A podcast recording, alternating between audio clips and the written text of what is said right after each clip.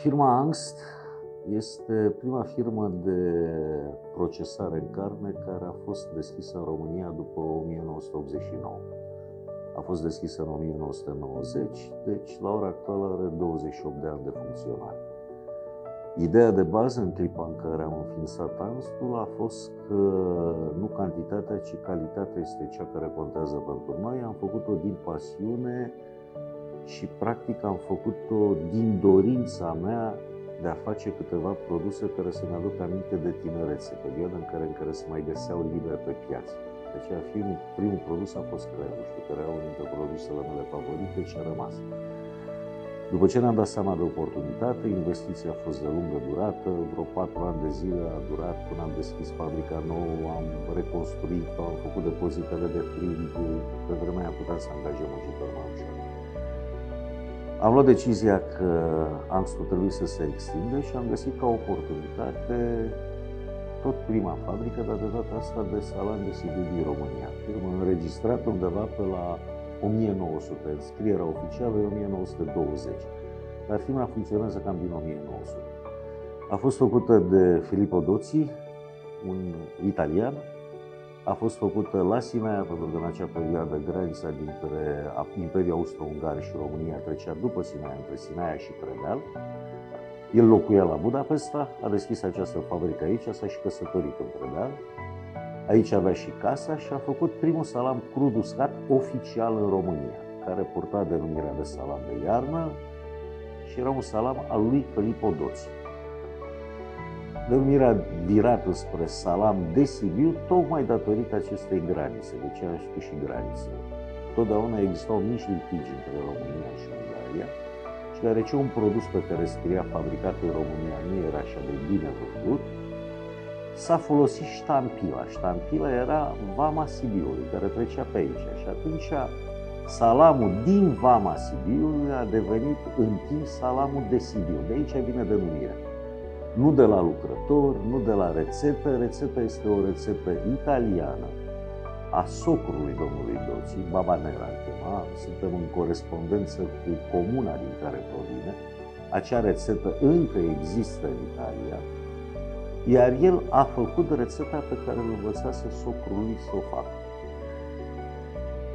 Primul, prima fabrică și în perioada respectivă avem comenzile care se făceau pe cărți poștale, spune deoarece faceți cel mai de calitate salam din România, vă rugăm să ne livrați. Livra la Viena, livra în țară, livra foarte ciudat și la Istanbul a livrat salam de Sibiu.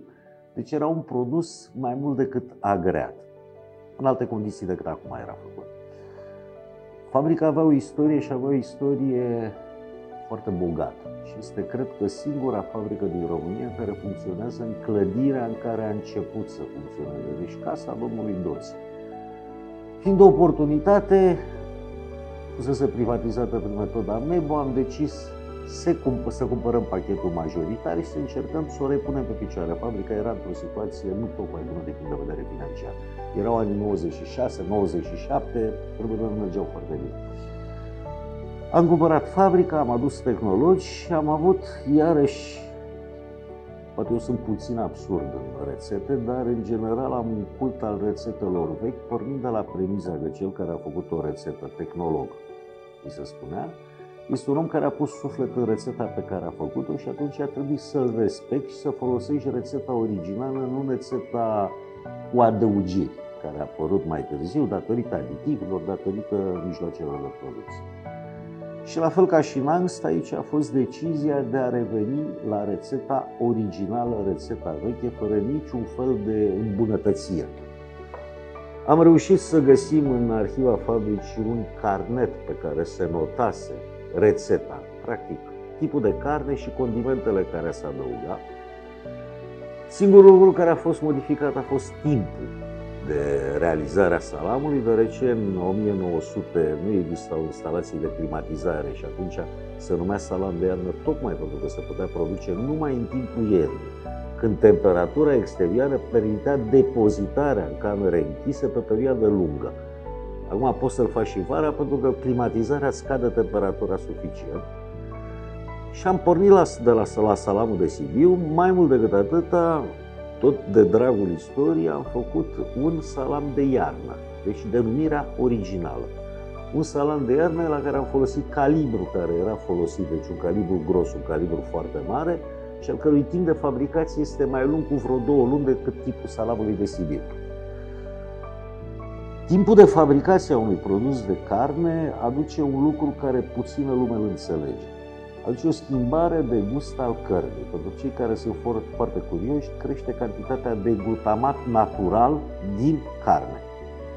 Cu cât o învechești mai mult, cu atât glutamatul crește, deci se îmbunătățește gustul în mod natural. Tot acest uh, produs îmbrăcat în membrana care se lasă să mucegăiască, asta era ceea ce se întâmpla în Italia. Era unul dintre puținele salamuri mucegăite. Mucegaiul duce la un schimb al gustului cărnii. Carnea capătă ceva deasupra, așa cum se întâmplă și la brânză, la camembert, brânzele mucegăite, dă un plus de savoare, un plus de aromă. Deci vopsitul membranei, o membrană albă, făcut un mucegai rapid, Tocmai asta exclude gustul original al salamului făcut de acei italieni acum mai bine de 100 de ani. La ora actuală continuăm exact același lucru. Suntem, cred că, singurii din uh, România și printre singurii din lume care încă ne folosim de temperaturile exterioare. Nu folosim numai climatizare, deși avem climatizare, folosim și temperaturile exterioare încercând să ducem totul spre natural. Durează mai mult, e adevărat, chiar mai mult decât uh, timpul cerut, dar prin mișcări mai lente, prin folosirea temperaturii exterioare, prin aerisire, salamul capătă altă savoare. Inițial, căpăta și mucegaiul de afară, dar din păcate acest lucru nu mai poate fi realizat, să folosesc tulpini de mucegai selecționate. Riscul ar fi prea mare pentru siguranța alimentară. Dar cred că suntem uh, singurii care respectăm sau încercăm să respectăm pe cât posibil tehnologia originală a salamului de Sibiu. Produsul, bineînțeles, orice fabricant încearcă să-și vândă produsele pentru a obține bani și a-și putea continua activitatea. Dar pentru orice producător și pentru orice fabrică există dragostea de a face. Eu am un lucru care răspunde foarte mult timp. Dacă vrei să faci un lucru, fă un lucru care îți place. Du-te la serviciu care îți place, fă munca care îți place. Dacă faci un lucru care nu îți place, o să-l faci totdeauna prost. Dacă faci un lucru cu dragoste, o să-l faci bine sau o să încerci să-l faci bine, dar o să-l faci cu plăcere. Practic, acum tot ceea ce facem și aici și la Angst și absolut oriunde, o facem cu plăcere. Suntem primii consumatori ai produselor noastre. Și în timp am observat un lucru foarte ciudat, eu trebuit mulți ani de zile ca să-l observ, angajații firmei, și nu vorbesc mai de salsi, vorbesc și de angst, nu cumpără din altă parte și nu pentru că i-am obligat, ci pentru că gustul li s-a format în funcție de produsele care le facem. Asta e cea mai mare mulțumire care avem. Nu încercăm să imităm un gust, nu încercăm să imităm un produs. Încercăm să facem rețeta originală cu gustul original.